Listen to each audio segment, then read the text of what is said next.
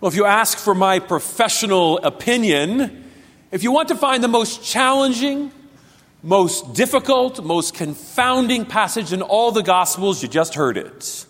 It's part of the Sermon on the Plain, and for those of us who like to stew and pout and be embittered about the past, we need to know that it's, it's also the most fundamentally Christian teaching because it is the passage that calls each of us to be the most Christ like.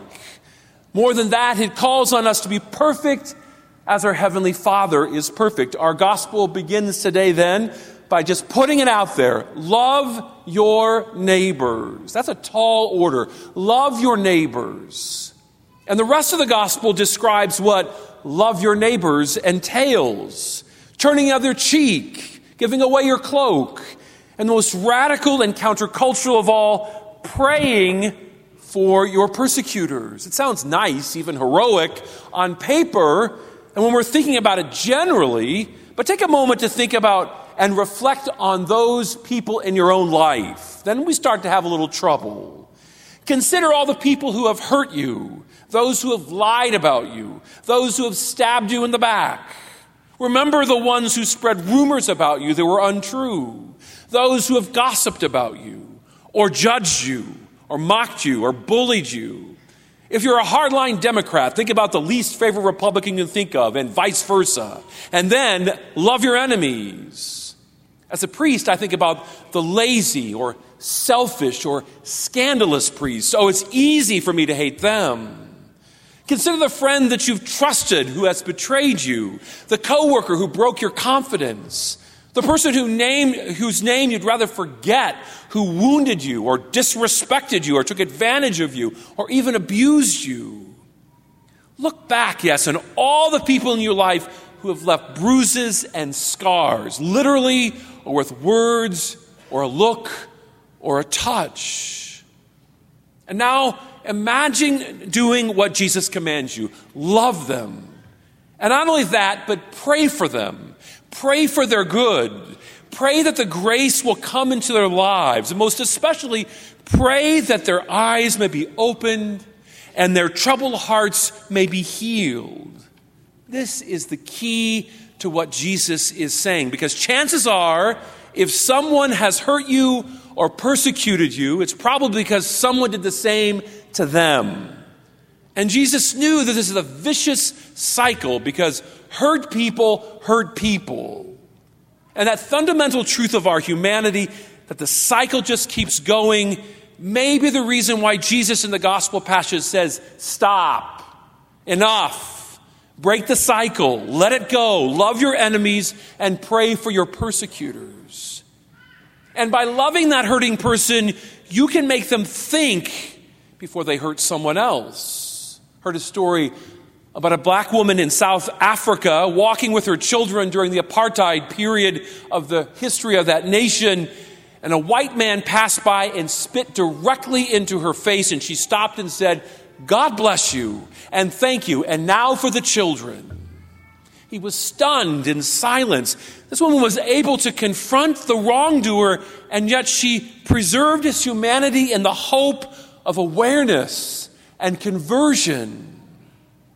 I have to admit, I have a hard time loving my enemies. I think it's because my family is littered with grudge holders. My Polish grandfather had 11 sisters. 11 sisters, and although many of them were very close, they also fought like cats and dogs. I had an aunt that didn't speak to my cousin for so long, like 40 years, that she forgot why she was so mad at her. That's just ridiculous.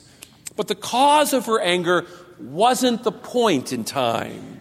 An otherwise nice person, in time, you could actually tell that she was enjoying doing the opposite of loving your enemies. As sick as it sounds, she enjoyed hating my cousin and enjoyed her setbacks and suffering. Yes, when you're angry and you let it stew in your heart, retribution and hostility starts to make you happy in a sinful sort of way. This kind of thinking is ultimately self destructive, it destroys us. And Jesus himself knew that. He knows we can do better. He knows we can aim higher.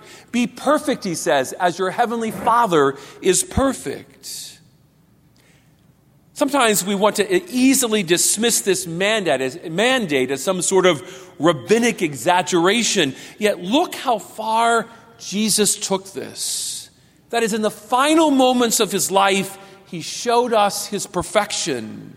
He taught us what he meant in his own life. That is, surrounded by his enemies and his persecutors, he hung on the cross bleeding and gasping and naked as they gambled for his clothes and waited for him to die.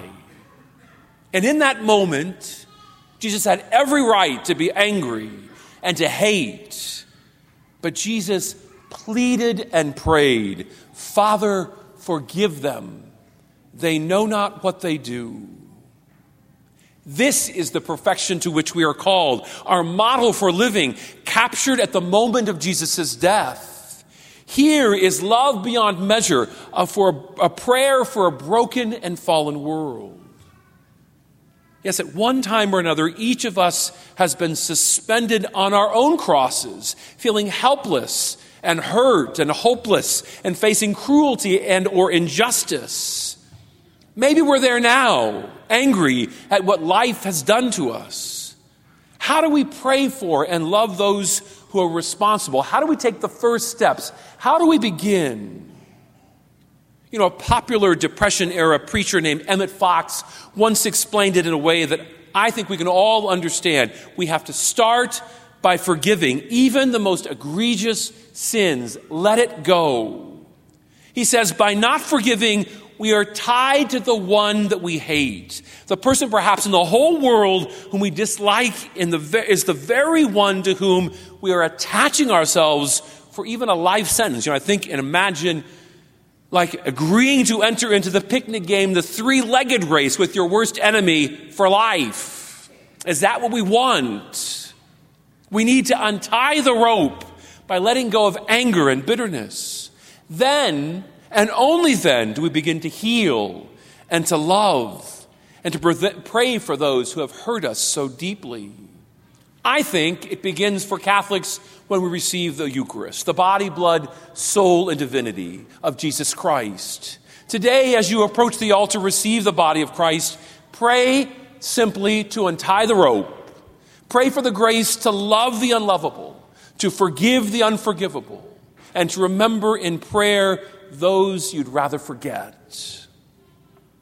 If you think, as your pastor, I've easily achieved this biblical mandate, you'd be wrong. I have a long way to go. Perhaps you have a long way to go too. But only in the beginning of that journey toward love, only then do we dare approach the perfection that Christ spoke of. A perfection we can never fully attain, but which we are all to strive day by day. It is our call then to strive to be more than what we are. For Jesus said, Strive to be perfect as your heavenly Father is perfect. So perhaps during this liturgy, we can meditate on his likeness hanging over our altar of sacrifice and remember that Jesus showed us the way. How could any of us, in the context of the cross, not try at least to follow.